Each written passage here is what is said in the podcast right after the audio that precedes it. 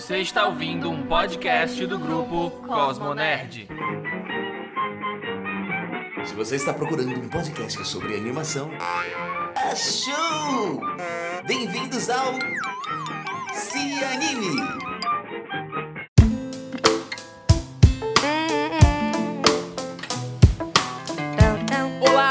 Amigas apaixonados pelo mundo da animação. Eu sou o Vinícius Augusto Bozo e está começando mais um Se Anime, o podcast de animação do Cosmo Nerd. O episódio de hoje é extremamente especial. Primeiro porque eu estou recebendo uma convidada que tem assim uma vasta experiência no mundo acadêmico, onde a animação é uma das áreas de estudo dela e eu acabei encontrando o nome dela porque eu estava fazendo o meu trabalho de conclusão de curso da pós-graduação em cinema e linguagem audiovisual e eu queria falar sobre documentário e animação, essa relação entre as linguagens, analisando duas obras diferentes, né? A obra Losers, do Mike Duzzi, que é uma série que está na Netflix, que é um documentário que tem animação, e a animação Bunhel no Labirinto das Tartarugas, uma longa de animação que conta a história de Bunhel que fazia imagem de documentário e tem imagem de documentário no filme. Então eu queria analisar essas duas obras e eu fui procurar quem tinha escrito algo sobre documentário e animação.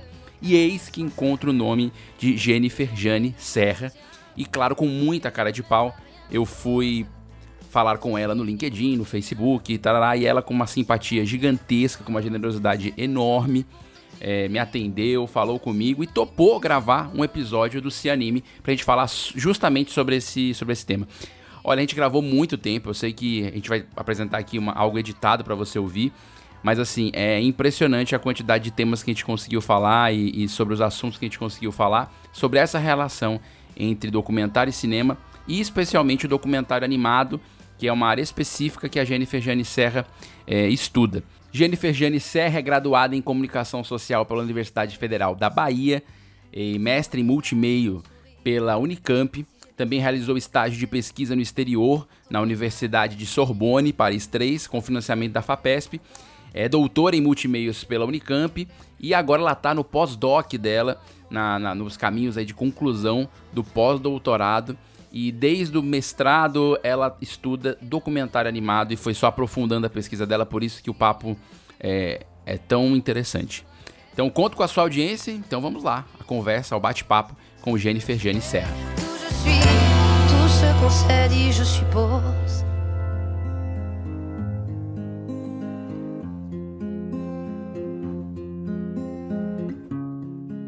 Senhoras e senhores, meninos e meninas, caros apaixonados e apaixonadas pelo mundo da animação, estamos começando mais um episódio do Se Anime, o podcast de animação do Cosmonerd. Eu estou muito feliz e tenho motivos pessoais para isso. Vocês que já fizeram alguma pesquisa acadêmica na vida vão me entender o que é você tentar procurar trabalhos da, da, de áreas afins da tua pesquisa e, de repente, encontrar um oceano de coisas produzidas e depois tentar falar com essa pessoa e ela te atender. Olha que coisa linda. Essa é a história de hoje. Eu estou com Jennifer Jane Serra. Me deu esse presente de poder dar, esse, eh, dar essa entrevista hoje aqui, conceder essa entrevista, e nos dá o presente de fazer pesquisa na área de animação e de documentário, que é o tema do episódio de hoje. Então, para você que está chegando agora, olha só que cenário bonito. Muito obrigado pela presença, viu? Agradeço demais você estar tá aqui, viu, Jenny? Bom, primeiro eu gostaria de agradecer muito pelo convite para essa apresentação também muito generosa. É, eu fico muito feliz mesmo, não, não só porque sou eu e eu, eu nessa oportunidade de falar da minha pesquisa e de conversar com, contigo. Eu estou super curiosa para esse é, para essa conversa mas também por, por você ter convidado alguém da academia, porque é muito importante, né? A gente é algo que a gente não tem, a gente não tem aqui, eu sinto, né, que a gente não tem no Brasil uma cultura de valorização da pesquisa, para além da, da questão do governo federal, né? Desse momento bizarro que a gente vive de desvalorização e questionamento da ciência. Não tem uma cultura aqui de é, lembrar né, da, de da, de quem faz a pesquisa, né, de valorizar mesmo esse momento que é, está envolvido em qualquer produção, né? Se a gente for pegar um é, começar um projeto, a gente sempre começa o projeto pela parte da, da pesquisa, né? De entender é, o objeto do projeto, etc. Mas essa parte, ela fica sempre quando o produto já está pronto, e pensando em filme mesmo, quando o filme já está pronto, é, todo mundo fala muito da, do filme em si, mas esquece a parte da pesquisa e esquece quem colaborou né, é, com, essa, com essa pesquisa. Então, é muito, nossa, é uma felicidade muito grande é, quando a gente tem um, um, uma pessoa como você, né, que é um comunicador sobre animação, que, que olha para a academia, olha para quem está pesquisando é, e que dá essa oportunidade de, de mostrar o trabalho também nessa área da animação, que é uma área muito interessante também, para além sim, da, sim. da, produção, né? É, olha, para começar, geralmente, Jennifer, eu começo os episódios é, pedindo para as pessoas falarem da sua relação com a animação. Mas, é, como eu estou recebendo alguém que uhum. tem uma uhum. carreira acadêmica tão construída na, nas fases bem bonitinho, aquele sonho de carreira acadêmica, eu queria que você falasse um pouco dessa, desse, desse paralelismo Nossa, aí entre construir a carreira acadêmica e ao mesmo tempo se dedicar a pesquisar animação. Como é que você chegou na animação? Eu me interessei por animação uh, ainda na graduação. Assim, no, no ano que eu, eu, eu, passei no vestibular, eu descobri uh, que eu, assim, um, um hobby, digamos assim, que me encantou muito, que foi a modelagem. Né, eu modelava, fazia bonecos. E aí, pesquisando sobre modelagem, eu descobri que uh, existia filmes fe feitos com bonecos. Eu descobri que podia dar vida a, aos bonecos e foi assim que eu descobri a animação. E aí foi amor à primeira vista, né? É, fiquei encantadíssima com essa possibilidade de não só fazer bonecos, mas enfim, de manipular os bonecos e de fazer os bonecos ganharem vida. E aí, é, já na faculdade, né, de comunicação, é, eu quis inicialmente dar é, prosseguimento, assim, começar a estudar animação, uh, mas imagina, isso faz bastante tempo, né? Em Salvador, nesse, nesse período, não haviam cursos de animação, né? não havia um, um, um, mercado de animação, assim, era assim, não tinha acesso a, a nem a, a, produtores, nem a, a, livros ou cursos sobre animação. Né? O que tinha disponível era muito caro é, e, e, se concentrava, uh, os cursos se concentravam principalmente em São Paulo ou no Rio de Janeiro, enfim, não tinha em, em uhum. Salvador. Né? E na graduação, então assim, eu acabei meio que abandonando, não abandonando, né, mas não investi tanto na, é, nesses estudos de animação, na carreira de animação, mas eu continuei é, muito instigada por, por, por esse meio, né, pela arte, digamos assim, uma entusiasta. Mas e, e na graduação eu acabei é, conhecendo essa minha outra, assim, comecei, continuei apaixonada por animação, e, mas eu, na graduação eu, eu uh, conheci essa, assim não, mas é, eu tive a oportunidade de estudar o que se tornou minha outra paixão, que foi o cinema documentário. Esse sim, muito mais acessível, né? É, tanto em termos de produção quanto em termos de estudo também de, de, né, de, produção fílmica ou produção bibliográfica. E aí eu caí de cabeça no documentário, produzi filmes documentários na graduação, né, filmes estudantis, e decidi que eu queria ser documentarista. Mas uh, durante a, a, graduação, em uma das disciplinas da graduação, eu me, me deparei com um filme que meio que me deu um grande estalo que foi o filme é, Guernica. Guernica.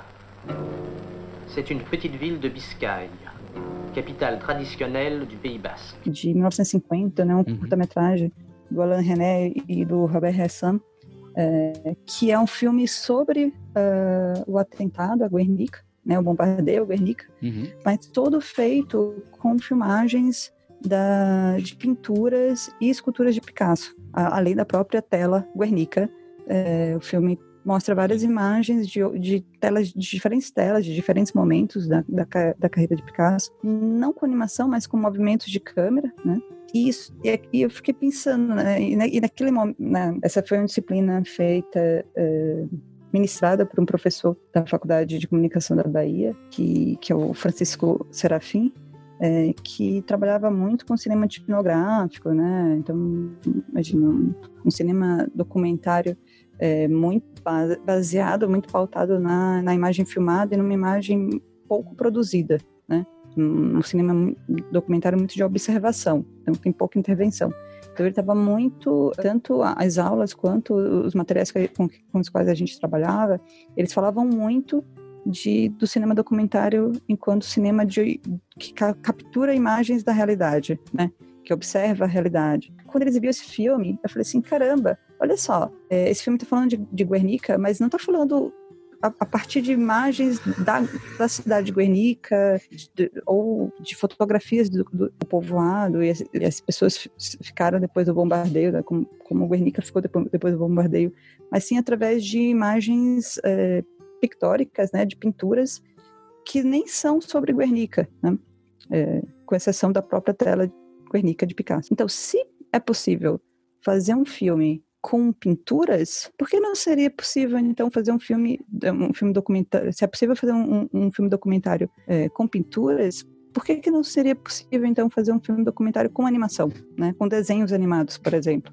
Uhum. E isso me, me deu um estalo, né? É, de que, olha, é possível um filme documentário com animação. Nessa época, é, ainda não haviam todos os materiais sobre documentário animado é, como temos hoje, né? É, festivais, é, mostras é, e material é, escrito mesmo sobre documentário. E tira uma dúvida, como é que está o, o, meio acadêmico na pesquisa de animação especificamente? Assim, nós temos muitos trabalhos, tanto no Brasil quanto fora? É, o cenário da animação é, no Brasil hoje, vi, é, o cenário da animação é, é um cenário positivo, mas é, a gente da academia também, as pessoas que pesquisam animação estão vivendo um momento é, mais positivo, né? Agora, porque a gente está se articulando né, e promovendo um fortalecimento da pesquisa em animação no Brasil. Então a gente está com esse movimento, inclusive o, o, nome do seu, do seu podcast me chama a atenção porque é Se Anime. A gente tem o Se Anima, não sei se você conhece, que é o Seminário Brasileiro de Estudos em Animação. Uhum. É, esse ano vai acontecer é, pela terceira vez, no né, terceiro legal. ano consecutivo. É, o primeiro foi em Porto Alegre, o segundo no Rio, é bem próximo é, a, do Festival Animamundi, né, subsequente do foi semana anterior, minto do, do Animamundi. E esse ano, né, com a pandemia, uh, seria esse ano seria na USP, mas com a pandemia a gente está vendo a possibilidade de fazer o, o, evento online. E aí já fica até o convite para você é, participar também. A gente vai Ai, com, com, essa possibilidade do online, a gente vai abrir, é, a gente espera a participação de pessoas do Brasil inteiro, né? Porque o evento físico é muito legal para a gente se conhecer pessoalmente, mas Ótimo. tem essa limitação, esse elemento limitador que é o deslocamento, né? O deslocamento é caro, ainda mais no Brasil. Então a gente espera que pessoas uhum. do, do, país inteiro é, enviem trabalhos, participem, ou, ou enviem trabalhos, apresentem trabalhos, ou, ou pelo menos participem como ouvintes e é, participantes dos, né, dos debates. É, a partir desse seminário, é, primeiro, nesse primeiro momento, conhecer quem está fazendo pesquisa sobre animação no, no Brasil e, né, e, tornar, publicizar as pesquisas que estão em, uhum. é, que foram realizadas e que estão sendo realizadas, conhecer, fazer uma lista, né, catalogar o que está sendo produzido. E no segundo momento a gente quer fazer uma, fundar mesmo uma sociedade de estudos em animação no Brasil, é, inspirado pela sociedade de de estudos uh, em animação internacional, não sei se você conhece, é ACES, é, Society for Animation Studies, é a Sociedade para Estudos de Animação, é, que reúne animadores do, do mundo inteiro e a cada ano faz um encontro anual, que é fantástico. Né? Tive a oportunidade já de participar de um, é, de dois, na verdade, é, mas um apresentando mesmo, que é onde, assim, onde você fica é, conhecendo o que está sendo realmente pensado em termos de animação no, em diversos países, né? E você conhece os grandes autores de animação, que não são muitos, né? É, a gente ainda tem uma área a ser é, explorada. Explorada, né? É, sim, mesmo em termos mundiais mesmo, né? A animação, estudos em animação é um campo que ela não é exatamente recente, mas ela ela conseguiu se estruturar mais recentemente, né? A gente tem esse problema aqui no Brasil, né? Que ainda é, nós somos não só poucos é, comparado, né, a outros campos de estudo, é, mas também a gente tem muito pouca força. A gente tem pouco é, espaço dentro da academia. Não é só acho que talvez no mercado a animação tenha avançado, conseguido mais prestígio do que na academia, com certeza, né? É interessante a gente ver como você constrói, é, gera as perguntas para depois tentar responder, né? Porque essa seria, digamos assim, pelo menos a função básica da, da, pesquisa, né? Você gerou perguntas que te inquietaram a partir desse filme, e aí você vai pesquisar e você vai ver que tinha um monte mais, de, um mundo de outras coisas que, que estavam lá, né? Nossa, esse filme, é, é, assim, esse foi um momento muito, muito é, que para mim tá, tá, foi muito marcante. A relação com esse filme, com Guernica, é, do, esse do Alain René, ele é algo que está tá na pesquisa até hoje. Porque, assim, quando eu, quando eu pensei nisso, né? Quando esse, esse filme me instigou essa questão, eu falei assim, olha, se é possível fazer filme com, com essas pinturas, então é possível fazer filme com animação. É, a resposta que eu tive é, na época era que não, imagina, não existe filme feito com documentário, filme documentário feito com animação, isso é, é... viagem da tua cabeça. É, nossa, isso é completamente errado, é uma coisa assim, né? E eu falei assim, cara, mas olha, por quê? Sabe? E eu me lembro que isso, é, isso foi mais ou menos não, perto de 2004, em 2004 mesmo. Eu achei, é, procurando na, na internet, não, acho que nem era Google ainda, devia ser uma alta vista. Devia ser um KD. KD, exato. Eu achei um festival, uma amostra, na verdade, é, de documentários animados nos Estados Unidos. E eu falei assim, olha, tá vendo? E tava chamando de documentários de animação, né? Falei assim, olha, tá vendo essa mostra aqui, mas assim, nessa época ainda é, não havia plataformas e recursos para a gente assistir filmes na internet, né? Como a gente tem hoje. Então era só um textinho falando de alguns filmes, não dava para ver que filme, quais eram esses filmes. É super difícil ter acesso, né, às produções de fora. Imagina, é difícil ter acesso às produções do país imagina de fora do país. Então, não dava nem para eu saber mesmo que tipo de produção era aquela que estava sendo chamada de documentário de animação, né? Mas aí eu já fiquei instigada, fiquei assim, instigada a, a estudar mais sobre isso. Daí surgiu a ideia de fazer um projeto de mestrado é, sobre essa relação entre do, documentário e animação. Né? O primeiro projeto de pesquisa que eu elaborei, na verdade, nem era então, nem era sobre documentário animado, era sobre o crescimento do uso de animação em, do, em filmes documentários. E aí eu, tava, tava em, eu tinha em mente para esse projeto filmes como, por exemplo, Tiros em Columbine, do Michael Moore, que tem um trecho de animação feito pelos produtores do South Park é, dentro do filme, né? Once upon a time, there were these people in Europe called pilgrims, and they were afraid of being persecuted.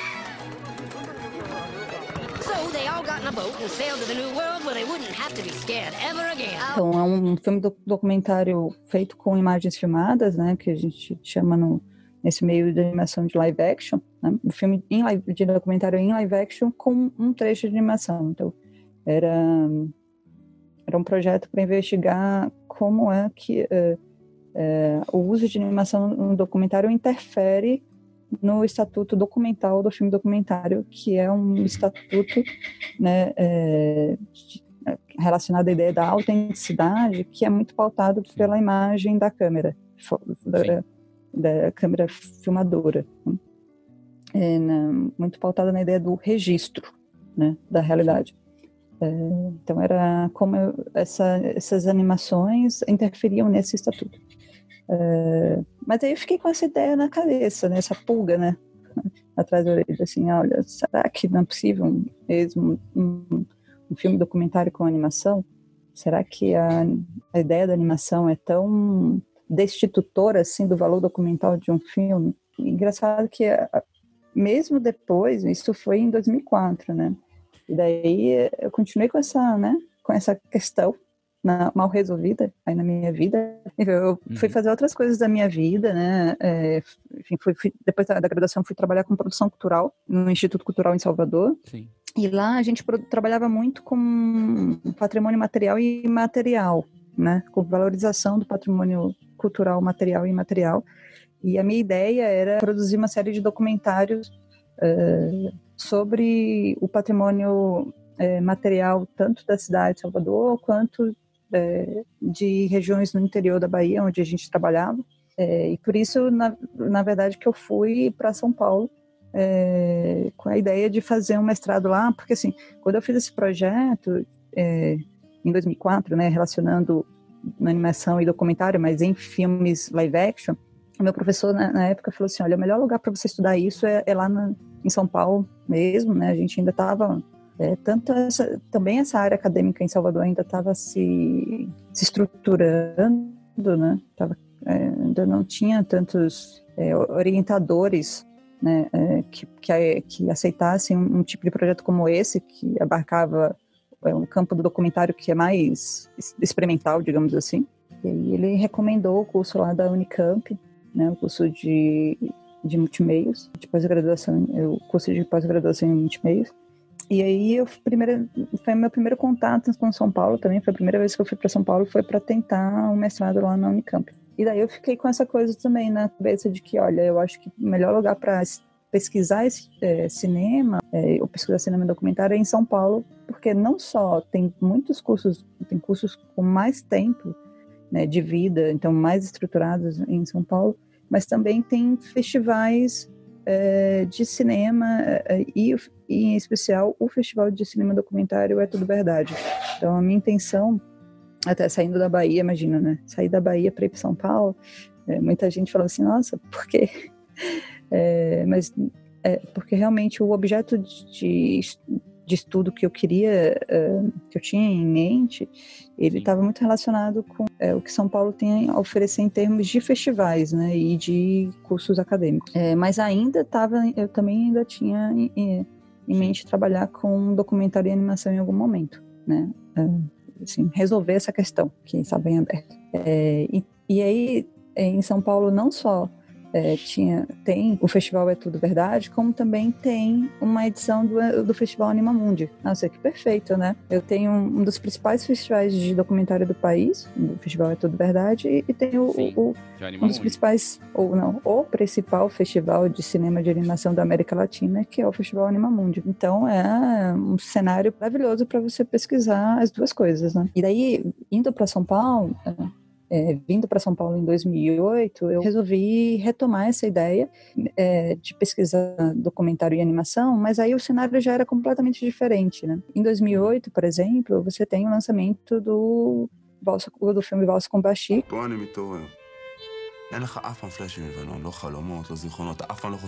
É, que foi é, publicizado como o primeiro longa-metragem, o primeiro documentário é, animado de longa-metragem da história. Não foi exatamente a primeira, mas isso ganhou, ganhou um grande destaque. Foi um, um filme que é, teve uma visibilidade muito grande, né? Foi bastante premiado, premiado em festivais é, grandes e chamou atenção para esse tipo de produção. E nesse período também, em 2008, a gente teve no Brasil o lançamento do curta-metragem do Dossiê Rebordosa, do César Cabral, no festival É Tudo Verdade. Então... Vou atirar seu corpo nas águas sujas da cidade. Ora, não seja ridículo, cara. Adeus, Rebordosa. Então, um, um filme de animação sendo lançado dentro do, do principal festival de cinema documentário do país.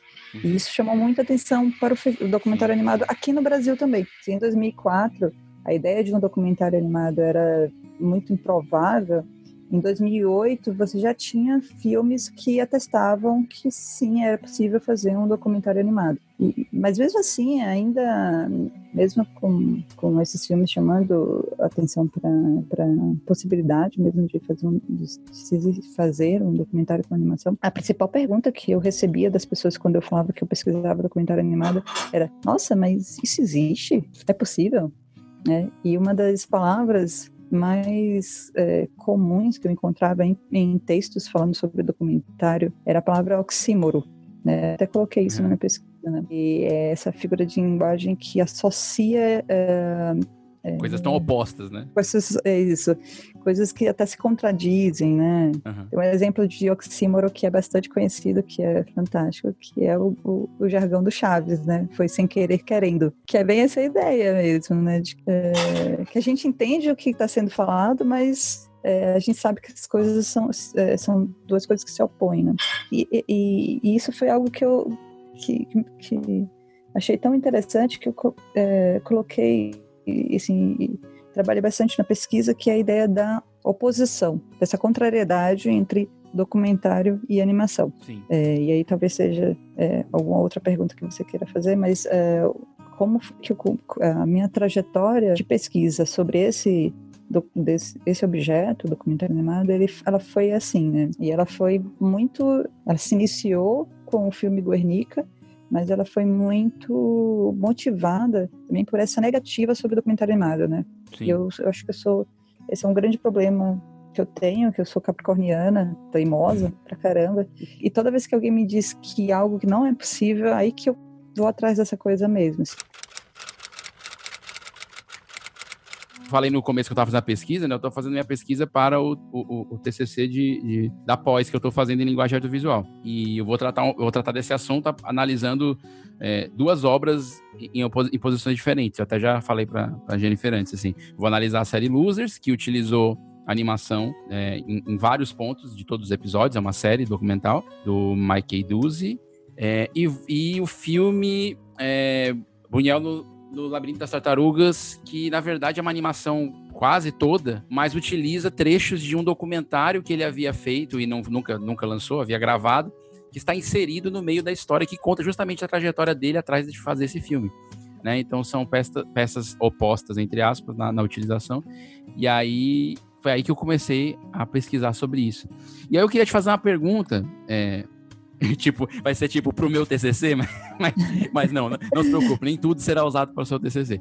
Até porque eu já tô lendo tanta coisa que, ela, que você escreveu já, assim, pra galera entender, ah, que eu, assim, legal. enfim, tô fuçando em tanta coisa aqui, é artigo, é não sei o que, tarará.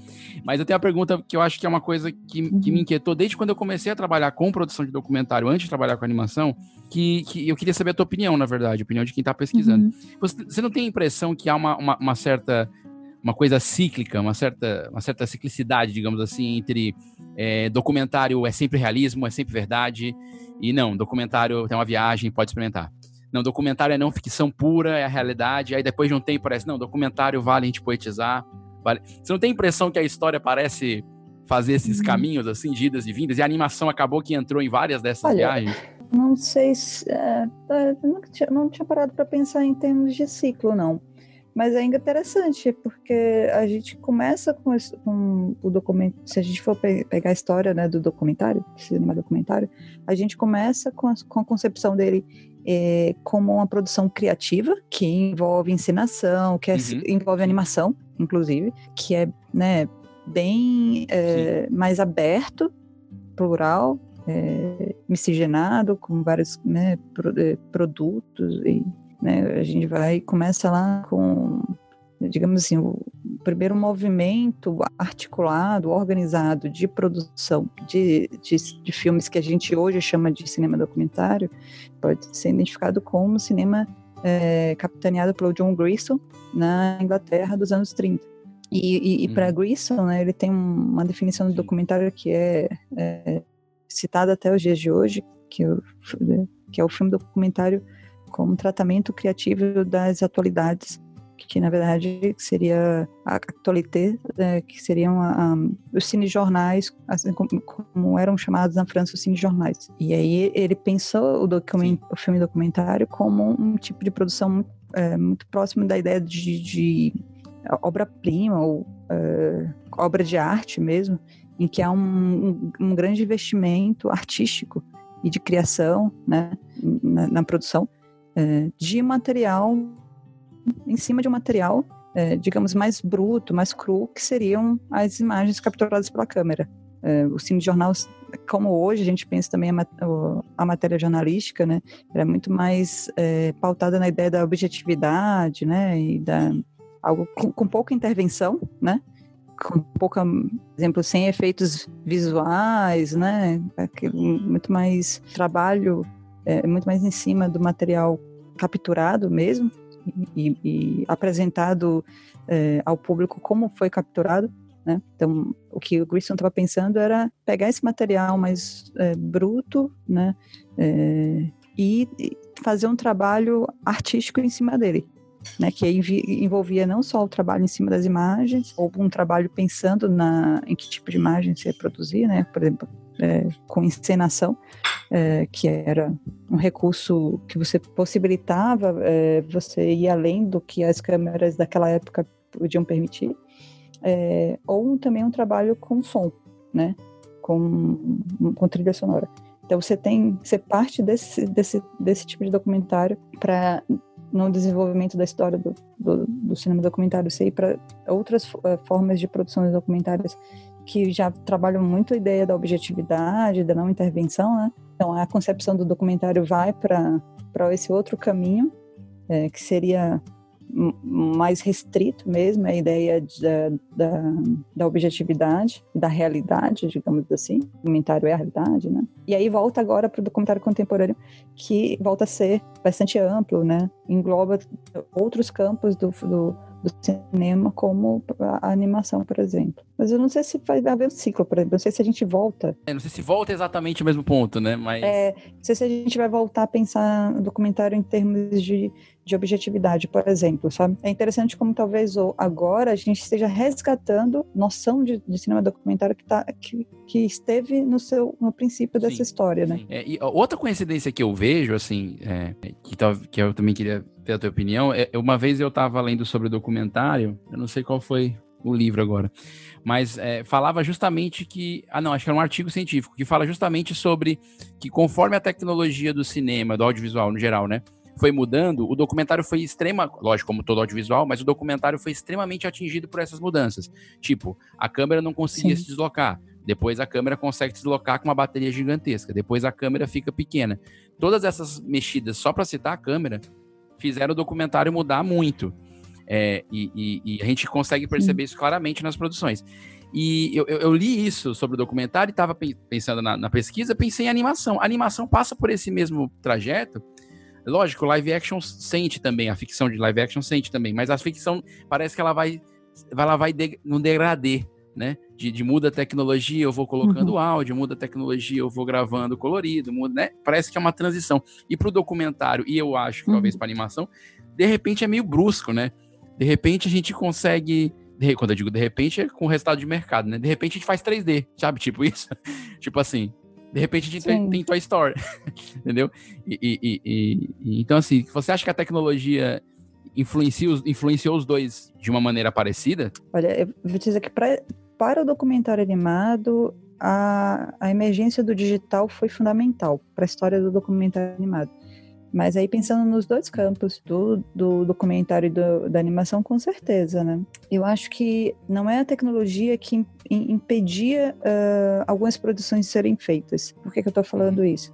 É, porque, por exemplo, é, você tem filmes de animação científica bastante antigos, anteriores a, a, a existência do digital, da, do, do 3D, né, da, da, computação gráfica, que permitiam, por exemplo, uh, a construção de filmes sobre coisas que a gente não pode filmar. Uh, por exemplo, uh, dinossauros, né, com uma qualidade, de, com, com um realismo bem grande, né, antes mesmo da gente ter esses recursos né, tecnológicos, como por exemplo o uso de bonecos, né, de maquetes, de reconstituições com objetos. Né?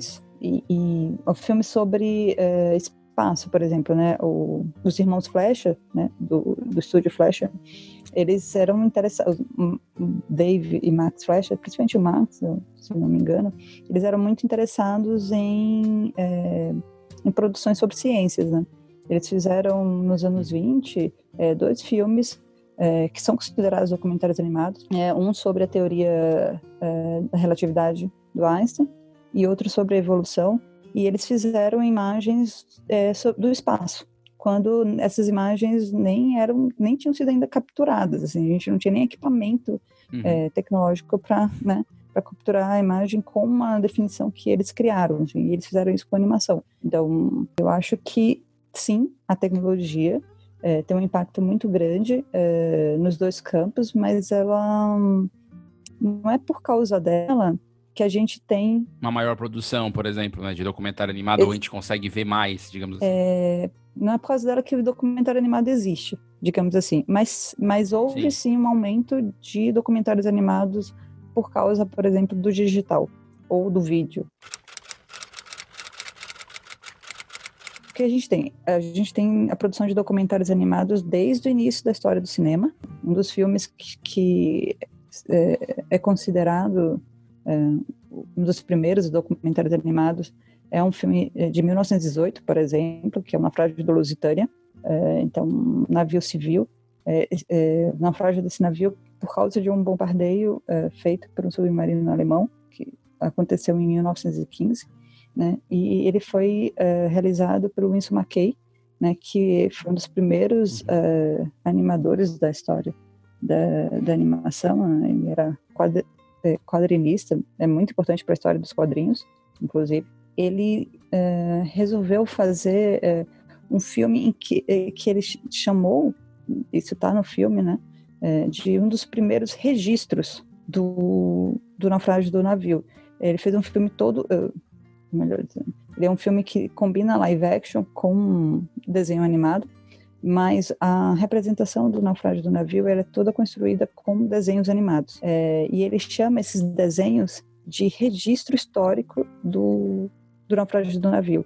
Então, a ideia a, a, nesse, nessa época é, de registro, ela englobava, inclusive, desenhos. Né? Como se fosse uma iconografia, é... digamos assim uma iconografia não histórica, né? Mas criada, né? Nesse caso. Sim. Essa. A gente tá pensando né, em, em, te, em tecnologia.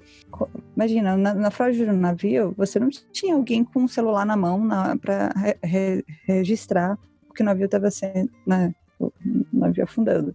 É, você também não tinha disponível câmeras tão leves que pudesse registrar, mesmo que fosse o, o uma parte, né? Drone, nem pensar. Imagina, né? Então, aí, realmente, o, o, que você tinha de, de aparato é, tecnológico para fazer registros naquela época, né? Essa carência desses, desses equipamentos né, permitiu que ah, formas mais tradicionais de, de registro é, de imagens, que é o desenho, por exemplo, ou a pintura, é, elas ocupassem esse, esse lugar que hoje hum. o drone ocupa. é, então você tinha uma concepção de registro muito mais ampla do que você tem hoje, né? É, interessante isso, né? Apesar de você ter menos Sim. tecnologia, você tem é, uma ideia do, de, de registro que, que parece mais, né, mais generosa do que a que você tem hoje. É, nesse, nesse sentido, não é cíclico, mas de certa maneira, né, é, é, a gente não pode ver um ciclo perfeito, mas de certa maneira a gente vê um, uma volta para aceitar, né? Digamos assim, para aceitar o documentário com animação. Talvez por outros motivos, claro. Ninguém hoje vai, vai dizer, por exemplo, no próprio Losers ou no Guerras.doc, que está te falado, né? Do, do, do, do Bolognese, que qualquer animação daquela colocada ali é um registro do que aconteceu na guerra XPTO ou um registro do que aconteceu no jogo tal mas a gente aceita hoje como uma forma de contar. Acho que é mais assim, né? Sim. É, né?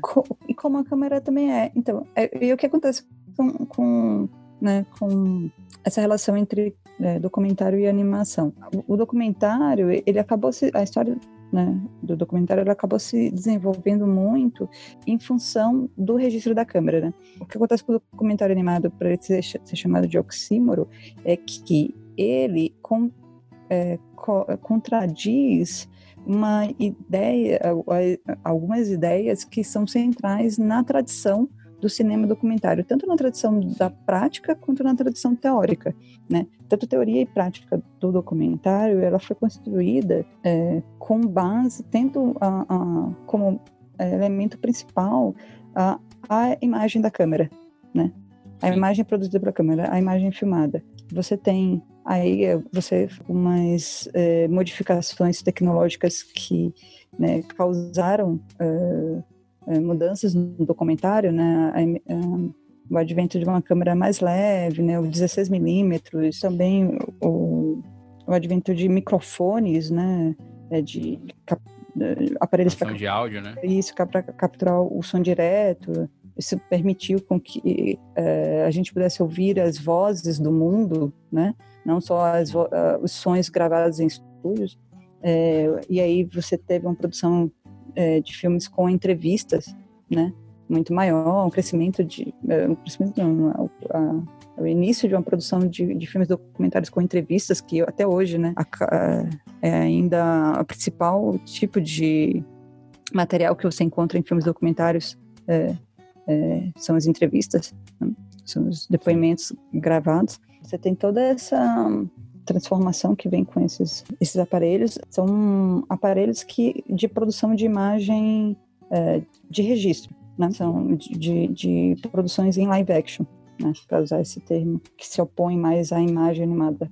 As ideias que, que eu trabalhei na minha tese né, de doutorado Uhum. sobre um, como é que se constituiu mesmo esse campo de estudo do documentário animado ou como é que se constituiu esse gênero né, de filme documentário e de filme de animação, né? Eu, o que eu estou chamando de documentário animado é mesmo um tipo de filme híbrido, né?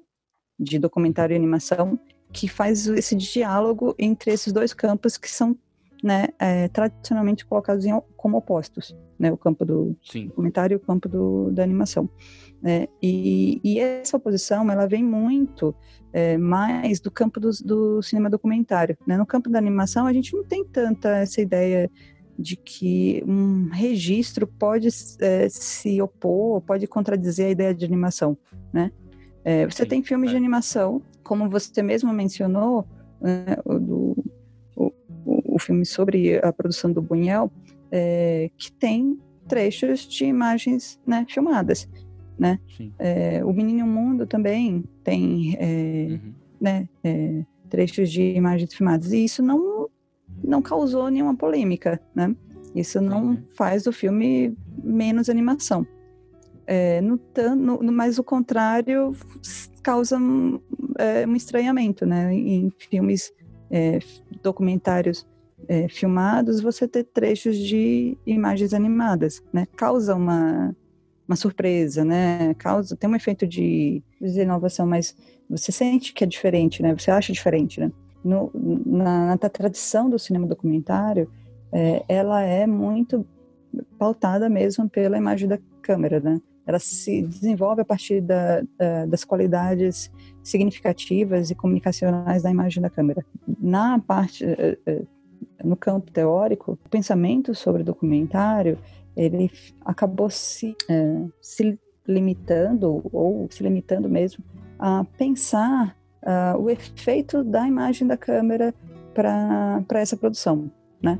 E ah, realmente o documentário né, ele foi pensado a partir da imagem da câmera, né? Ou, o o que, que a imagem da câmera produzia para esse, esse tipo de cinema. É, por exemplo, de que a ideia do, do, do documentário se distinguia, por exemplo, do filme de ficção, que é a maior oposição, né? A gente Uhum. tem uma questão aí no cinema, que aí, para além do, do, do documentário animado, mas eh, diz respeito muito ao documentário animado, que é o cinema, ele é definido, ele é entendido como filme eh, live action de ficção, né? Quando a gente fala assim, ah, eu vou ao cinema eh, ver um filme, as pessoas já subentendem que, a gente, que, que você está indo ver um filme de ficção.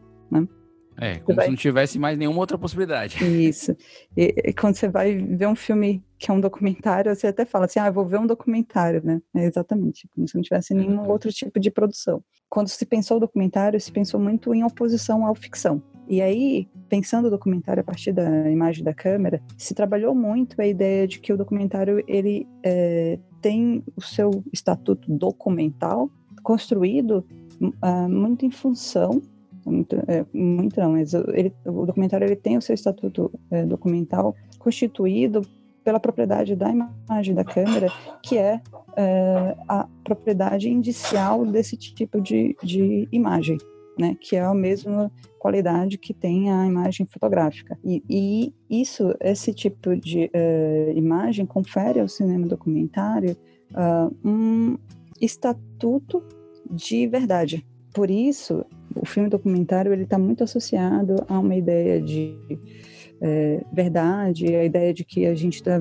o que a gente está vendo é a realidade é, como ela é, como ela é, é, aconteceu mesmo se a câmera não estivesse ali. Enquanto que é, quando a gente vê um filme documentário com animação, ah, a gente tem esse estranhamento porque a animação é, é o oposto disso, né? A animação é uma construção pura, né? Ela está o tempo inteiro é, dizendo que aquela imagem ela é, foi produzida, foi fabricada, né? Houve uma intervenção ali, né? É, e se não fosse pela é, é, é, pela mão do animador, é, aquela imagem não existiria. a animação ela se opõe, ela se choca com essa ideia central do documentário, é, ou pelo menos que foi associada ao documentário, de que o, o documentário é um tipo de filme que trabalha com uma captura da realidade. E, e talvez, hum. e talvez você não acha que, que assim, talvez as pessoas pensem que o documentário, é, eu acho que eu entendo também que há esse pressuposto de verdade que acaba se sendo construído. E, e hoje, por exemplo, quando você conta para alguém do senso comum que você produz documentário e que você vai pensar num documentário ou fazer um roteiro de um documentário, ou vai, enfim, qualquer ação que seja é, pré-determinada para um documentário, muita gente, é, o senso comum, não, não quem estuda, mas, mas o senso comum é como assim, mas você vai fazer um roteiro para um documentário, você vai, como assim? É, tipo, é como se o documentário tivesse realmente esse selo de, de autenticidade, digamos assim, né? Se, se está no documentário é porque aconteceu. Talvez, claro, sim, a realidade é o, é o maior ingrediente do documentário. Mas, mas é engraçado como isso acontece, né? Eu, eu acho interessante porque a animação, uma boa parte dela, ou da história dela, ou uma boa parte da história da animação, foi também tentar reproduzir a realidade, né? É, é, muito disso aconteceu, né? Os, os, os, filmes, uma boa parte dos filmes da Disney foi uma briga para tentar ser real, né? Para tentar ser próximo da, da realidade, né? Essa imitação da realidade na Disney que, que acontece por vias do exagero na verdade, né? A animação cartunesca, que é a animação da Disney, é uma animação muito exagerada, né? E, e, e, na verdade esse exagero é faz parte da, da, dos princípios de se construir é, uma imagem muito é, real, digamos assim. Sim, é, é, é, tipo a animação tentando construir uma imagem de realidade, né, de realidade, e o documentário usando a realidade, mas com todos os filtros que toda obra tem, né? Edição, montagem, enfim, é, um, uma construção de discurso que acaba criando uma coisa que não é bem, bem a verdade, né? É só, eu acho que é muito mais o público entender como verdade do que, do que até o realizador achar que está fazendo algo que é totalmente verdadeiro. Acho que, acho que é mais isso, né? Ah, não, com certeza. Existe essa noção que, que é uma noção muito restrita do que é documentário, mas é, como você é, mencionou, é uma, uma ideia muito sedimentada culturalmente de que o documentário é sinônimo de registros visuais do mundo que a gente vive, é. né? É, e de que o documentário é a realidade, e do, de, do que está no documentário é a verdade, né? Enquanto o documentário, como toda produção fílmica, é uma construção, é um fazer artístico, né? Então ele envolve escolhas, envolve um pensamento é, estético, né, artístico sobre é, é, aquilo que foi é, capturado do mundo em que a gente vive. Né? Então, um, há uma construção e o estatuto de verdade do documentário ele está né, baseado nessa natureza é, indicial da imagem da câmera, né, que é, é essa conexão com, com o mundo em que a gente vive que a imagem da câmera tem, Sim. né? É, que, é, que fundamenta essa ideia de que, olha, é, a câmera ela só assistiu aquilo que, que aconteceu diante dela, né? Então, como ela só capturou aquilo que já estava lá, então aquilo é verdade, né? Aquilo não foi, por exemplo, manipulado. Essa essa ideia ela foi muito abalada pelo pela tecnologia, pelo advento da tecnologia digital, uhum. né? Com as tecnologias digitais, é, a gente pode manipular qualquer tipo de imagem, né? Seja uma imagem digital ou, ou é, uma imagem produzida originalmente é, é com câmeras cinematográficas antigas, né? Assim, seja um filme, é, é, filme em película, seja um filme produzido em vídeo. Hoje a gente pode pegar esse material e, e alterar, né, manipular. Ao mesmo tempo que hoje a gente pode criar uma imagem totalmente feita no Sim. computador, né? É, com uma qualidade com, de realismo tão grande que só vendo a imagem a gente nem consegue dizer se ela é é, produzida só computa por computação gráfica ou se ela foi realmente capturada, né? Sim. Digamos assim. Isso colocou em xeque a ideia da autenticidade da, da imagem da câmera. Então, essa, crença na verdade da imagem da câmera, ela tá, é, ela perdeu a, a sua credibilidade, né, digamos assim. Essa crença ela diminuiu e foi justamente essa perda de credibilidade da imagem da câmera que permitiu que a ideia de um documentário animado fosse aceito, né? O que eu, o que, o que a gente pode falar sobre documentário animado é que ele existe desde o início da história do cinema, mas enquanto produção, né, existem filmes que hoje a gente pode chamar de documentário animado, mas a ideia mesmo de documentário animado, é, ela só foi é, começar a ser trabalhada no início dos anos 2000, melhor, no final dos anos 90, início dos anos 2000, quando uh, a, a, ferramenta digital, né, o, o, o pensamento sobre as tecnologias digitais permitiram questionar essa ideia da autenticidade da imagem da câmera. Permitiu com que, uh, dentro do campo do, do, dos estudos de cinema documentário, pudesse uh, a gente pudesse falar assim, olha, se o documentário for definido somente pela essa ideia de captura, né, de um filme produzido com imagens capturadas do mundo, se a gente for definir o documentário só como isso, a gente vai ter um, uma questão problemática aí de que como a gente agora pode construir qualquer imagem por computação gráfica, né? É, a gente vai ter um tipo, esse filme produzido só como com imagens capturadas do mundo, ele vai, não digo deixar de existir, né? Mas é, é, a gente vê um problema aí, né? Sim. Porque é, e aí o filme que for manipulado, ele vai deixar de ser documentário?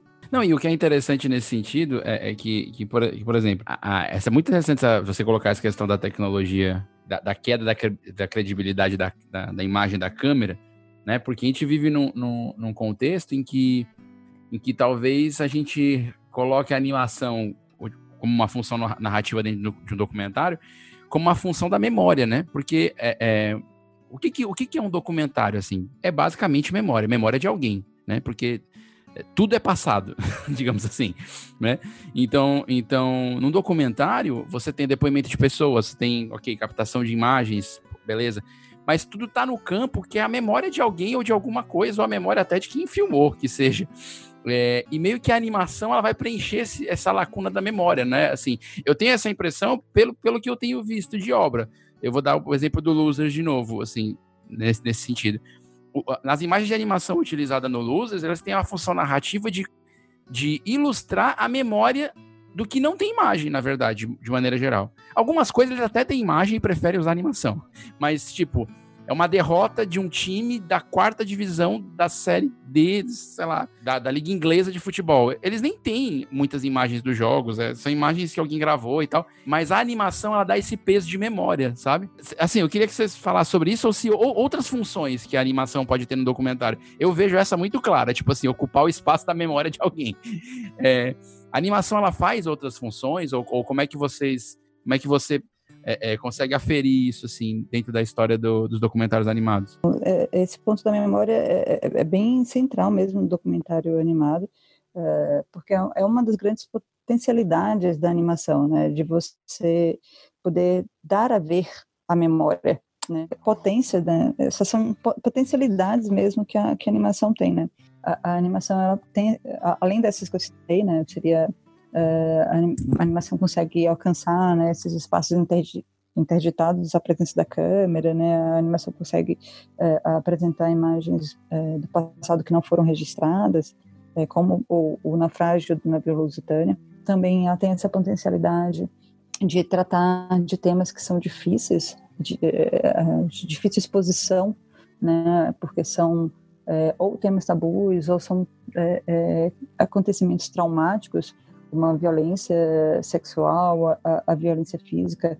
É, a, a, existem muitos documentários animados que tratam de é, violências sofridas por crianças, por exemplo. E, e mostrar é, essas crianças seria expor a sua imagem, né? Então, é, muitos filmes tratam de pessoas com, é, em situação de, de, vulnerabilidade. E com um documentário animado, a gente consegue fazer um trabalho de captura somente do áudio, né? Ou de exibir somente o áudio dessa pessoa e, e trabalhar esse áudio a, a partir das, da, da, animação. Né? Mostrar o que está sendo falado como animação. Então você não expõe né, a imagem dessas pessoas, então você protege né, a, a imagem dessas pessoas, protege inclusive a identidade dessas pessoas. Né? Você pode você pode manter o, o anonimato é, dos personagens do filme trabalhando somente o áudio ou até reconstituindo o áudio, né, se for o caso, como atores do filme Valsa com Bashir, tem entre as pessoas entrevistadas ali, entre os personagens que aparecem no filme, tem é, atores que fizeram a dublagem da entrevista é, é, dada pelos é, companheiros, ex-companheiros de guerra, por dois ex-companheiros de guerra, é, do diretor forma que não quiseram aparecer no filme, por exemplo. Então você consegue é, reconstituir o áudio de uma entrevista né, para né, reforçar, é, digamos assim, o, o anonimato da, do personagem é, e trabalhar esse áudio com as imagens animadas. Né?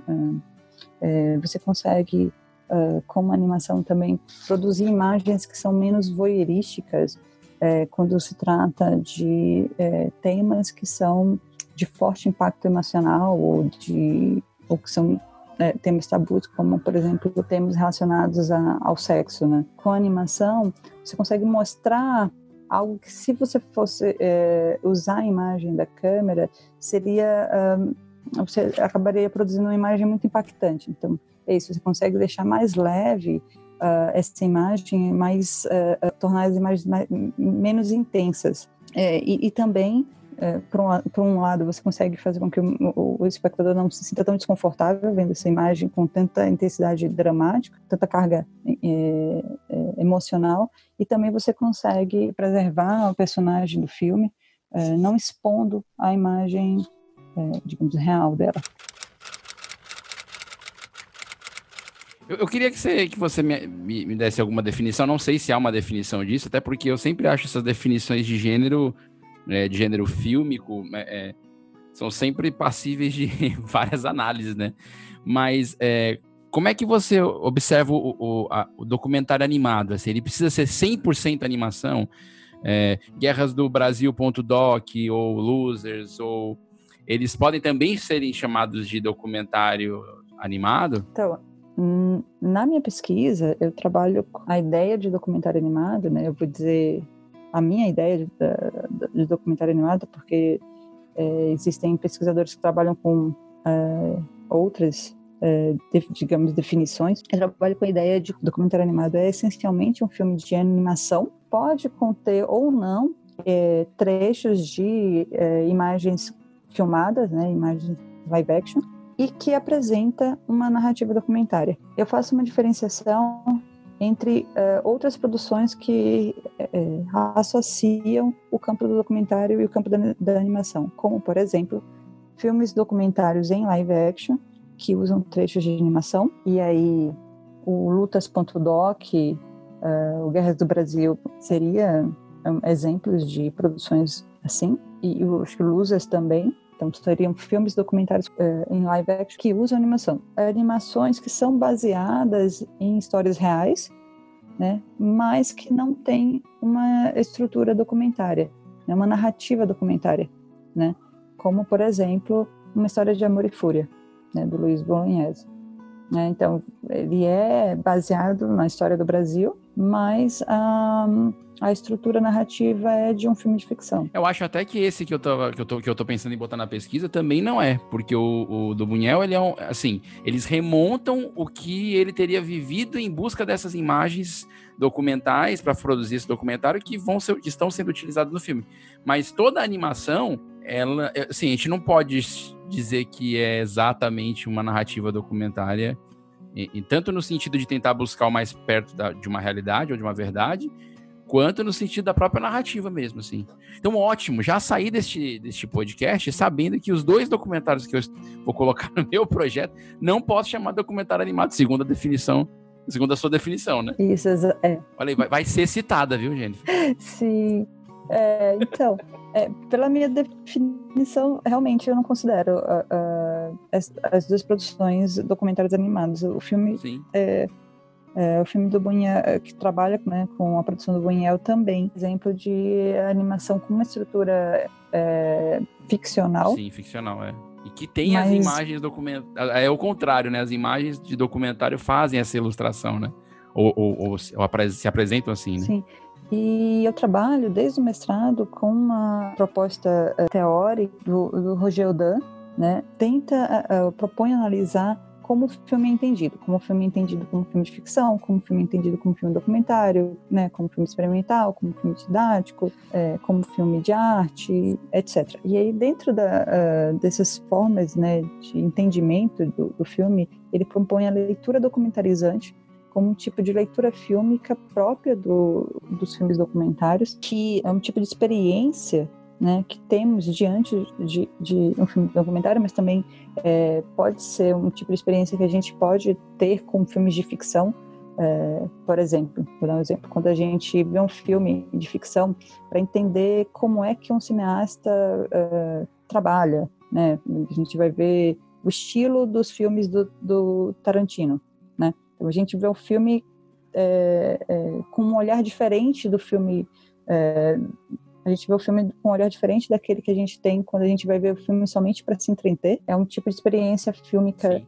em que a gente busca conhecer, busca ter informações sobre, sobre a realidade do mundo ou sobre é, aspectos é, do, do filme que são é, conectados com a realidade, né, como o caso de quando a gente vê um filme para entender o estilo é, daquele realizador ou a forma de atuação de um ator ou uma atriz, é, ou como o filme foi montado, por exemplo, e, e aí por aí vai. Essa leitura documentalizante, para mim, é, é o que distingue esse tipo de produção que eu estou chamando de documentário animado daquela é, é, que eu estou chamando de que eu chamo de animação é, baseadas em, em- animação ficcional baseada em fatos reais e, e documentário em live action com trechos de animação. É, o documentário anim- com documentário live action com trechos de animação, ele produz também esse tipo de leitura, né?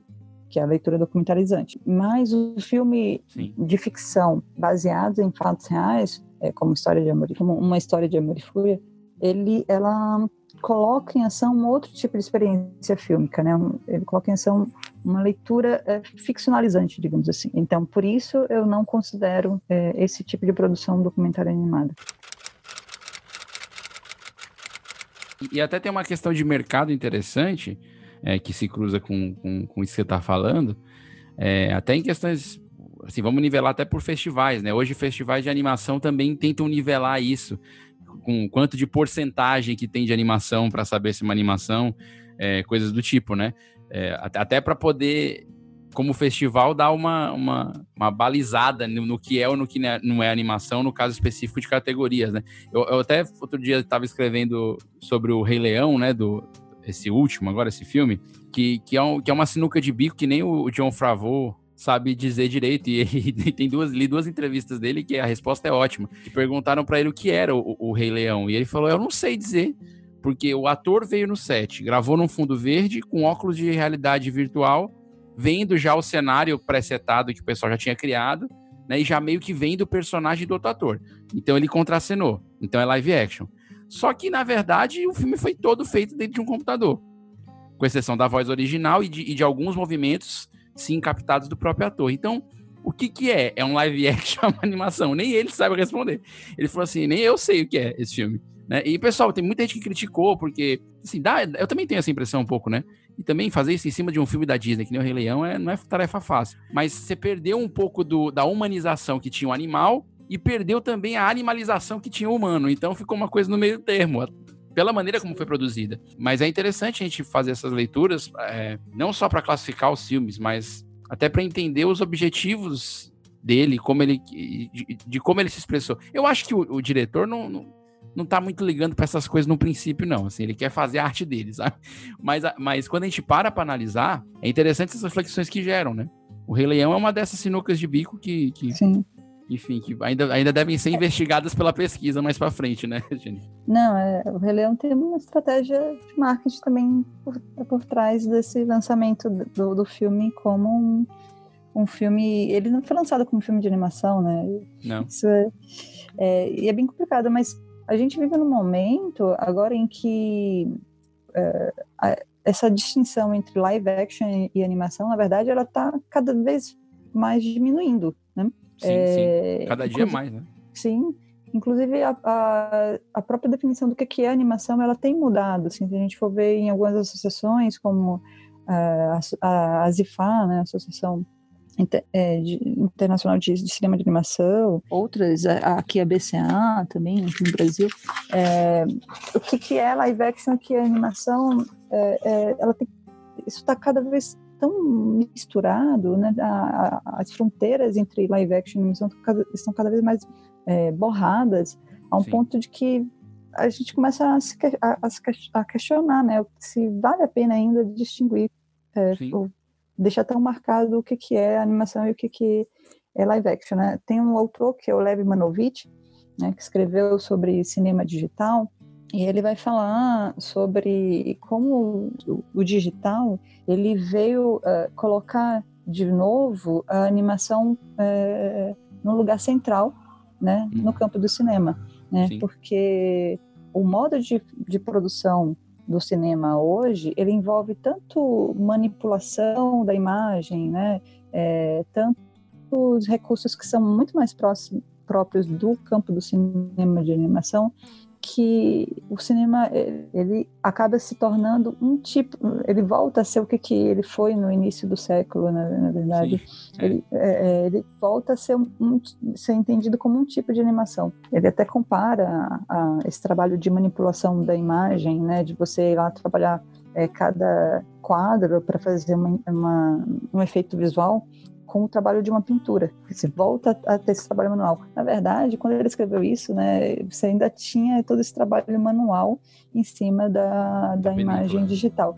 Mas agora, com, ainda mais agora Tudo, com a sa- tudo inteligência sai direto pronto do computador, praticamente. Pois é, então, e com a inteligência artificial você pode programar o computador para fazer esse trabalho. Então, nem é mais eh, o trabalho do, do- da mão do artista em cima da Sim. imagem digital, né? Você agora tem a própria máquina produzindo essas imagens. Então, tá tudo muito misturado, né? Na verdade, a gente vive um momento muito de, de fronteiras a- apagadas, né? Sim. Você tem ah, tanto no ah, no live action quanto nas outras nas formas híbridas, tanto nas produções puramente live action quanto nas produções híbridas, como o caso do documentário animado. né? Você tem filmes documentários que trabalham muitos recursos da ficção. Você tem filmes de ficção que trabalham muitos recursos do cinema documentário. Então tá tudo muito, ah, muito mais fluido hoje em dia. E essa fluidez, inclusive, contribuiu muito para a propagação do documentário animado, né, para o fortalecimento do documentário animado, para que ele fosse, inclusive, aceito como um tipo de documentário válido. É, toda essa questão do documentário animado. Ele precisou de uma grande defesa, mesmo no campo do, do documentário, é, para ser validado enquanto tipo de documentário tão válido quanto, quanto outros. Né? É, o digital permitiu isso, mas também essas, essa fluidez agora do, das, da, dos campos, né? essa maior interação entre o campo do documentário e o campo do, da ficção, por exemplo, também permitiu que esse tipo de produção fosse mais aceita. É, e isso vem também dessas uh, de como esse, essa produção, essa forma de produzir hoje envolve é, recursos, envolve tecnologias e envolve um, um, o pensar a produção que está muito misturado, né? Que faz parte Essas tanto do fazer cada do vez mais misturadas mesmo. E a tendência, a tendência natural da produção, não só pelos meios de produção, mas até pelas escolhas narrativas. É, nem escolhas narrativas, não. Na verdade, é multiplicidade de narrativas. Né? Porque uma vez que a gente tem streaming, 10 mil streams, com 10 mil canais, com 10 mil. Sim. Você tem tantas possibilidades que é natural que essas fronteiras elas se fundam, né? De um jeito que a gente não saiba mais o que é o que. Eu queria, é, a gente tá caminhando pro final da nossa Sim. gravação, eu queria que você passasse, assim, alguns filmes de documentário animado mesmo, na definição que você entende como documentário animado, que você acha que são interessantes ou, ou referências para quem tá ouvindo a gente poder buscar, pesquisar, assistir, caçar aí nos streams da vida, que você acha interessante. Você até falou do Carne, né? Eu até vou deixar aqui a dica que eu gravei um episódio com a Camila Cater, foi episódio 9 do Se Anime, foi uma entrevista bem legal. Ela falou sobre esse filme que vai Uhum. estar nessa semana agora que nós estamos gravando. Você está ouvindo esse programa bem na frente, num futuro próximo. Mas a gente está gravando esse programa no, no dia 14 de junho. Amanhã começa o Festival Internacional de Cinema de Animação de Annecy, na França, que vai ser online esse ano. Carne, da Camila Carter, tá lá concorrendo no, na categoria curta. Mas eu queria que você desse outras dicas aí que você acha interessante de documentários animados que vale Certo. a pena assistir. É, eu vou falar um pouquinho de. Eu vou falar alguns, alguns filmes brasileiros que são ah, né, em primeiro lugar. Né? É, recomendo muito Até a China, do Marcelo Marão. Tem bagagem para despachar? Não, É conexão. não. Não vai despachar bagagem? Você vai para a China, não é conexão e não vai despachar bagagem? né? É um filme é, documentário de animação é, que, a- além de unir documentário e animação, é, une, une também o documentário e o humor, né? Dos poucos filmes documentários nacionais que trabalham com humor, é super interessante. É, o Torre, da Nadia Mangolini, que trabalha com a memória política do país, é um filme super importante, né? ainda mais é, agora, nesse momento que a gente está vivendo, esse momento político em- é, que a gente vive no Brasil. É um filme é, que traz as memórias dos quatro filhos é, é, do casal é, Ida- Hilda e Vigílio Gomes da Silva. O Vigílio Gomes da Silva foi é, um dos desaparecidos né, da ditadura civil-militar brasileira, né? É, foi morto né, pelo Estado brasileiro. Ah, e a Hilda foi presa. É, então é um filme que trabalha muito sobre a memória mesmo e sobre trauma. Você tem aqui no Brasil também tem ah, os filmes realizados pelo animador paulista eh, Rogério Nunes, que trabalha a memória também, mas a memória dos bairros da, eh, da cidade de São Paulo. Quando os dias eram eternos, eh, Marcos Vinícius Va- Vasconcelos. Suma, filme da Nara Normandi, também foi bastante premiado fora do Brasil, e dentro e fora do Brasil, que é um filme muito bonito. Ele trabalha com variações da técnica de animação de areia. Não sei se você já viu. É bem legal, né? Sim, bem legal. É, isso aqui, só para citar alguns filmes nacionais mesmo, né? O Carne, né? Já falei da, da, eh, da Camila Carter. As Aventuras de Paulo Brusque, do Gabriel Mascaro, né? É um filme eh, que, que é todo produzido a, a, a partir da, da, da ferramenta do Second Life, é, com o artista plástico Paulo Brusque, o Dossiê Rebordosa, né, que eu já mencionei aqui, que é, é um dos primeiros documentários animados produzidos no Brasil, chama atenção mesmo para esse tipo de produção, não é o primeiro documentário animado do Brasil. Ah, as produções do Núcleo do Cinema de Animação de Campinas também, eles produzem muitos filmes sobre história, tanto de São Paulo quanto da região de Campinas, né? São filmes com um aspecto didático bem forte. O Divino de Repente, do Fábio Yamage, Minha mãe tem quatro filhos, eu vou falar o nome dela. Feliz Feliciana, Felismila e Felisbela, muito feliz. filme que é um re- retrato do, do divino, que chama Biraci, Crispim de Freitas, é, que é uma figura é, engraçadíssima, muito legal. Para citar os- alguns brasileiros, né?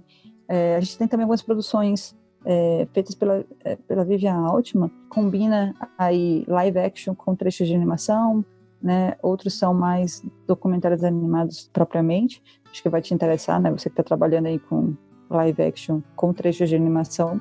Ela fez uma parceria eh, com a Isabel Noronha, que é uma moçambicana, e ela produziu vários filmes combinam eh, live action com animação, mas dentro dessa proposta documentária, em alguns países, né, como Moçambique, são bem interessantes. Algumas produções internacionais que eu gosto muito, Silence, né, da Orly Yadin, do Steve Bringas, eh, que é um filme sobre Tana Royce, Eh, ela é uma sobrevivente do Holocausto, ela é uma pessoa que viveu em um campo de concentração dos 3 aos 5 anos de idade, né?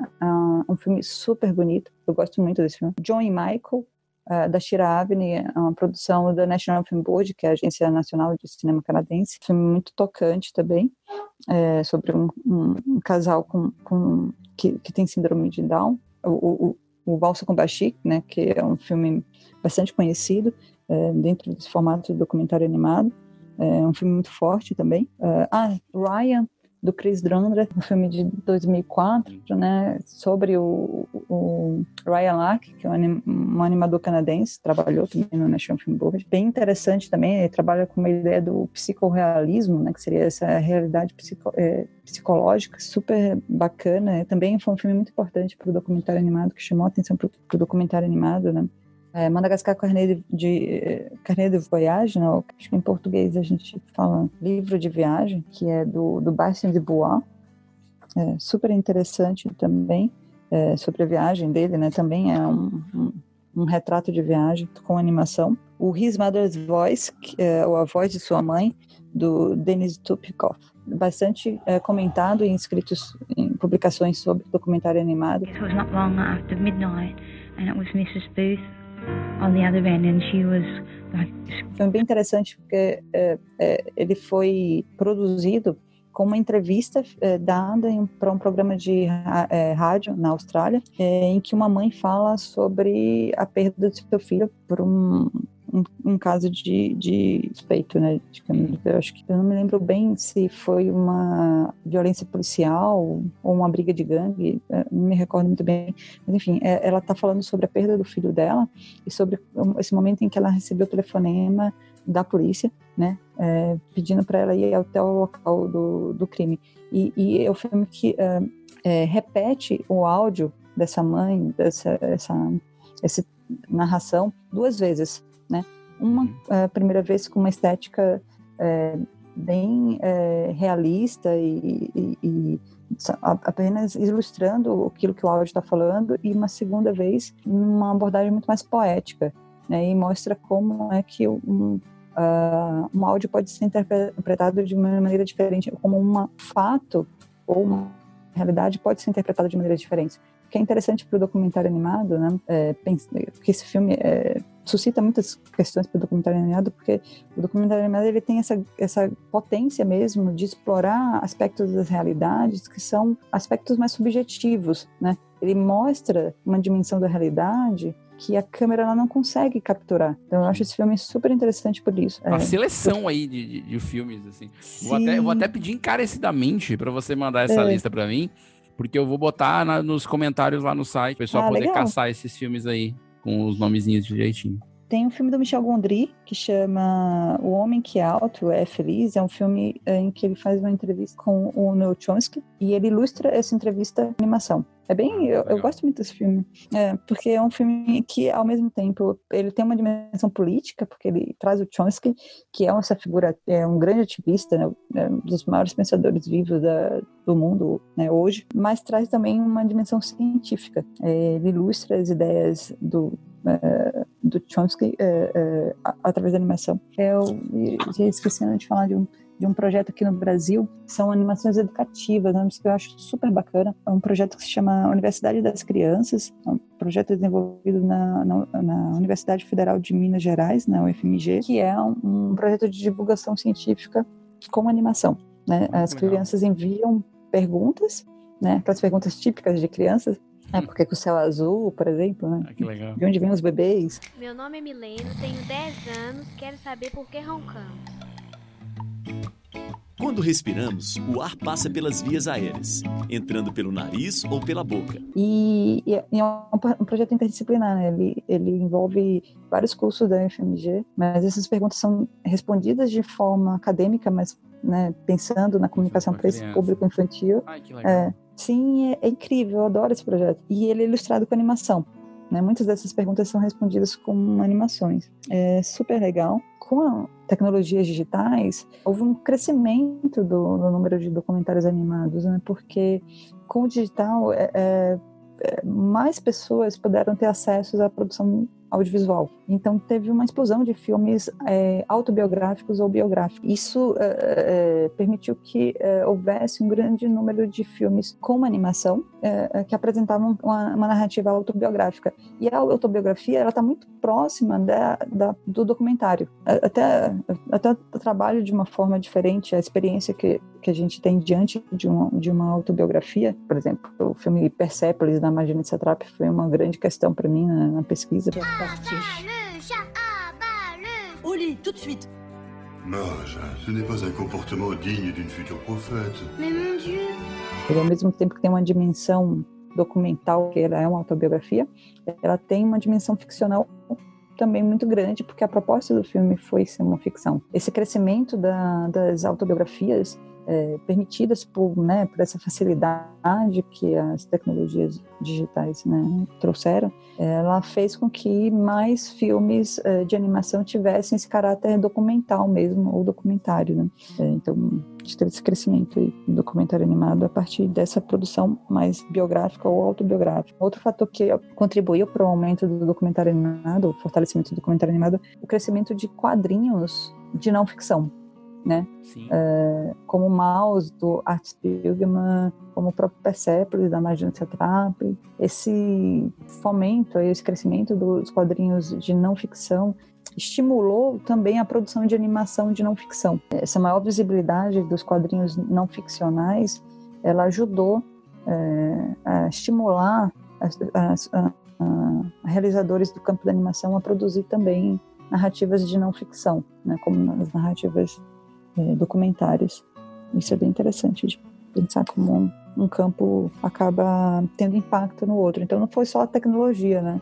Sim. Foi a tecnologia, foi também esse é, interesse maior pela, pelo campo da não ficção, né? Em um universo como o universo dos quadrinhos, né? Como o universo da animação. É, é inclusive talvez até também literário, né? A gente teve um Sim. aumento de biografias, assim, é, isso é considerável mesmo, assim. Sim. É. Uh, uma, a, autobiografia ou a biografia, ela está aí na, no campo da literatura há, há, bastante tempo, mas a gente tem um interesse maior agora pelo que é particular, né, pelo Sim. que é privado mesmo, né. acho que a, essa exposição que a gente vê hoje muito grande nas redes sociais, do, do selfie, ela vem muito junto a isso, né? Junto a esse movimento é, também literário, né? É, uma outra coisa muito importante, porque eu falei sobre essas mudanças no, documentário, né? Que o, o, as fronteiras hoje estão mais diluídas, né? Do documentário com a ficção, né? Hoje o documentário é muito mais amplo, tanto em termos de produção quanto em termos de entendimento, né? O que, que é documentário hoje, né? Ele está muito mais é, é, houve uma expansão aí na compreensão do que, é documentário animado, para além do que de filmes feitos com imagens capturadas do mundo em que vivemos, né? Ou filmes que, que têm essa ideia da verdade, né? Muito associada. É, de, de ideia de documentário como a realidade. É, filmes, hoje a gente tem filmes é, é, muito mais experimentais, por exemplo, né? dentro do, da produção documentária, mas também a animação é, é, o campo da animação ela sofreu muitas transformações. Por exemplo, a animação antes era é, muito associada à produção infantil, né? A filmes feitos para crianças, né?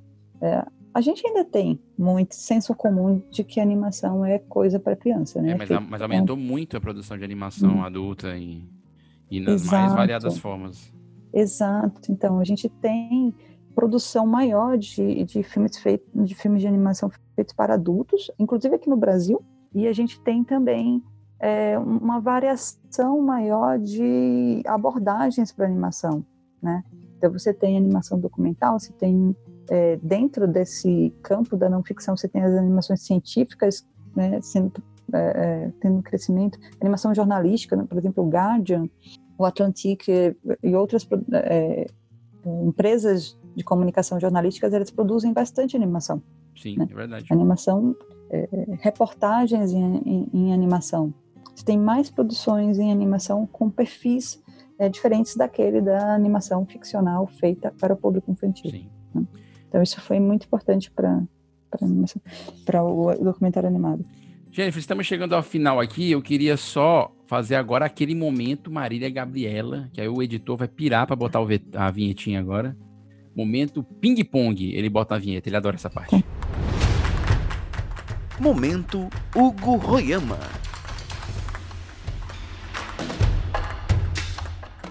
É.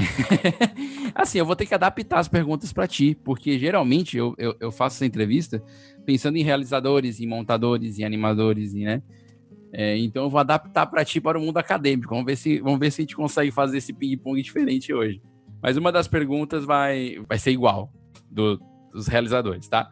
Eu vou começar por ela. Se você pudesse ou quisesse ou tivesse a chance de fazer parte de uma animação ou de um documentário animado, né, que é mais atual, qual filme você gostaria de ter participado dele, da produção?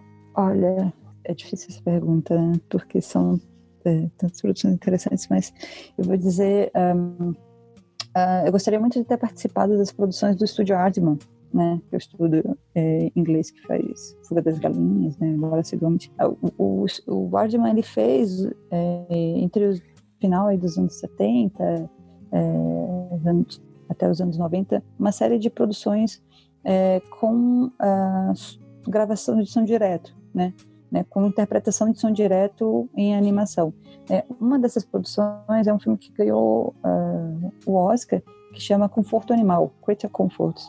Né? É um filme dirigido pelo Nick Park, é, criador do Wallace Gromit. É, e eu acho interessantíssimo né, esse trabalho de interpretação é, do som capturado né, é, é, no, do, som ambiente, do som direto. Conforto Animal é um filme que, na verdade, subverte uh, o conteúdo documental, o teor documental do som gra gravado, né? porque ele pega o som é, de entrevistas é, de pessoas falando é, sobre a realidade do, do, mundo que a gente vive, mas ele transforma isso é, em uma proposta ficcional. Mas eu acho super engraçado, super interessante. Se eu pudesse, eu trabalharia, gostaria de ter trabalhado nessa produção ou em qualquer outra produção do estúdio Ardeman, que eu sou muito fã. Legal. Se você tivesse que escolher, então, os três filmes que mais influenciaram o teu trabalho aí, três, você deu uma lista muito legal para a gente poder assistir, mas eu queria que você escolhesse três tá. que mais influenciaram o teu trabalho, nesse caso na pesquisa, no mundo acadêmico. Quais seriam eles? Certo. Bom, é, o primeiro deles é um filme que não é um documentário animado, mas é um documentário com imagens pictóricas, que é o Guernica, né, de 1950, é. do Alain René e do Robert Hassan. É, Esse eu imaginei que estivesse entre os três. é, o filme Silence, da Orly Yard e Sylvie Bringas, né, que é um filme de 98, um documentário animado, é, um curta-metragem, né, documental de animação. Vou trazer o dossiê Rebordosa, do César Cabral, né, que é uma produção muito importante para ter fomentado, uh, pelo menos para ter chamado a atenção para o documentário animado uh, aqui no Brasil. Né. E é um filme instigante também, porque ele está o tempo inteiro misturando ficção e, e, e realidade, né? Muito bem. E a última pergunta do Ping Pong é, um momento filosófico agora. O que que a Jennifer Jane Serra do futuro, que você falaria para você mesma no futuro? É psicológica total, assim. E o momento ainda é tenso desse, pandemia, né? Mas é um momento ótimo para deixar uma mensagem motivacional para a gente mesmo. É, olha, eu acho que eu diria para não perder uh, esperanças uh, nesse momento de pandemia, de que a gente vai ter uma luz no campo, em todos os campos em, em que a gente sabe é, atua e, e, e, que a gente espera ver em crescimento, seja no campo é, das ciências, né, no campo da academia, né, no campo da produção acadêmica, seja na, no campo do cinema de animação, seja no campo do cinema documentário. Né. Eu acho que está tá tudo tão difícil agora, né? É, ah, e, e, cara, e claro, no campo das relações afetivas, né? Tá tudo tão, está tudo tão difícil nesse momento, né? É, tanto por conta da pandemia, quanto por conta mesmo dessa, desse contexto é, político que a gente está vivendo aqui no Brasil, que parece que tudo vai desmoronar e que a gente não vai ter uma continuidade, enfim, que parece que vai tudo acabar. Então eu diria que, olha, tenha calma, é, que a gente vai sair dessa. Eu, eu espero, eu conto com isso. Olha, muito obrigado pela sua presença, Jennifer. Assim, é, foi uma aula, uma verdadeira aula. Obrigado pelo seu tempo, pela dedicação de, de, de estar aqui no Se Anime hoje, conversando sobre um tema que é, é tão pouco falado, né? Eu, eu digo isso porque é difícil de achar é, é, livros que falem a respeito, assim, é, é muito importante o teu trabalho acadêmico também para isso, para até a, a, gente poder encontrar as referências certas e criar mais referências, né? Que eu acho que no fundo é o que o trabalho acadêmico é, é, é a semente que o trabalho acadêmico planta e, e, e germina, né? Então, muito obrigado e, e, vida longa ao seu trabalho e em breve pós-doc, não é isso? Muito obrigada. É, eu que agradeço né, por essa oportunidade é, de falar sobre um, o meu trabalho de pesquisa. É, eu agradeço por, por, essa, por esse convite a um pesquisador. Eu, eu até deixo a sugestão para que é, se convide outros pesquisadores de animação aqui no Brasil. É, estou muito interessada em ver também a sua pesquisa, né, o resultado do seu trabalho de pesquisa. É, acho que a gente ainda tem muita coisa aí uh, para conversar, é, muitas figurinhas a trocar. Achei super bacana mesmo uh, uma ideia de um canal de divulgação né, é, sobre animação. Eu acho que é assim, você falou que, né, que a gente tem uma carência de produção acadêmica é, sobre animação, mas eu acho que também de, de, de produção de crítica de animação e, e jornalístico sobre animação. Então, nossa, o, o, o seu é, trabalho também como comunicador é muito importante. Então, parabéns é, também pelo que você tem feito, pelo que você está fazendo, né? É, que é também um, um, um, uma das coisas que, produz, que faz a, a, a, produção de animação aumentar mesmo, né, ganhar força, é essa comunicação Sim. sobre animação, né, esse, esse, canal de divulgação de animação. Oh, valeu. Obrigadão, cara. Espero a gente se encontrar mais vezes e falar mais vezes e trocar mais ideia. Muito, muito, muito obrigado. Obrigada. Eu vou deixar um agradecimento especial aí também pro seu editor. You're welcome. ah, beleza. Hildon Oliver, olha só, Hildon, recebido mensagens, muito bom. Então, parabéns e vida longa também ao seu canal. Tout était recouvert de givre, elle s'était cachée sous un livre et la lune finissait ivre. Moi aussi j'ai une fête chez moi Encerramos aqui mais um episódio do Se Anime. Se você gostou, compartilha com os amigos, compartilha com os amantes do mundo da animação. É a nossa proposta aqui do Cianime é a gente falar sempre sobre animação e trazendo as curiosidades, os estudos, nos aprofundando nesse mundo tão maravilhoso que é o mundo da animação, tá bom? Obrigado pela sua audiência. Lembre-se sempre de acessar o portal Cosmonerd, cosmonerd.com.br. Lá tem muitos textos. Eu tenho uma coluna sobre animação Animaland. Acessa lá também, dá uma lida. É, você também pode me seguir nas redes sociais, por favor, né? Arroba Vinícius Bozo com dois Es. Me segue lá e segue também o Cosmonerd nas redes sociais, arroba CosmonerdBR. Até o próximo, se anime!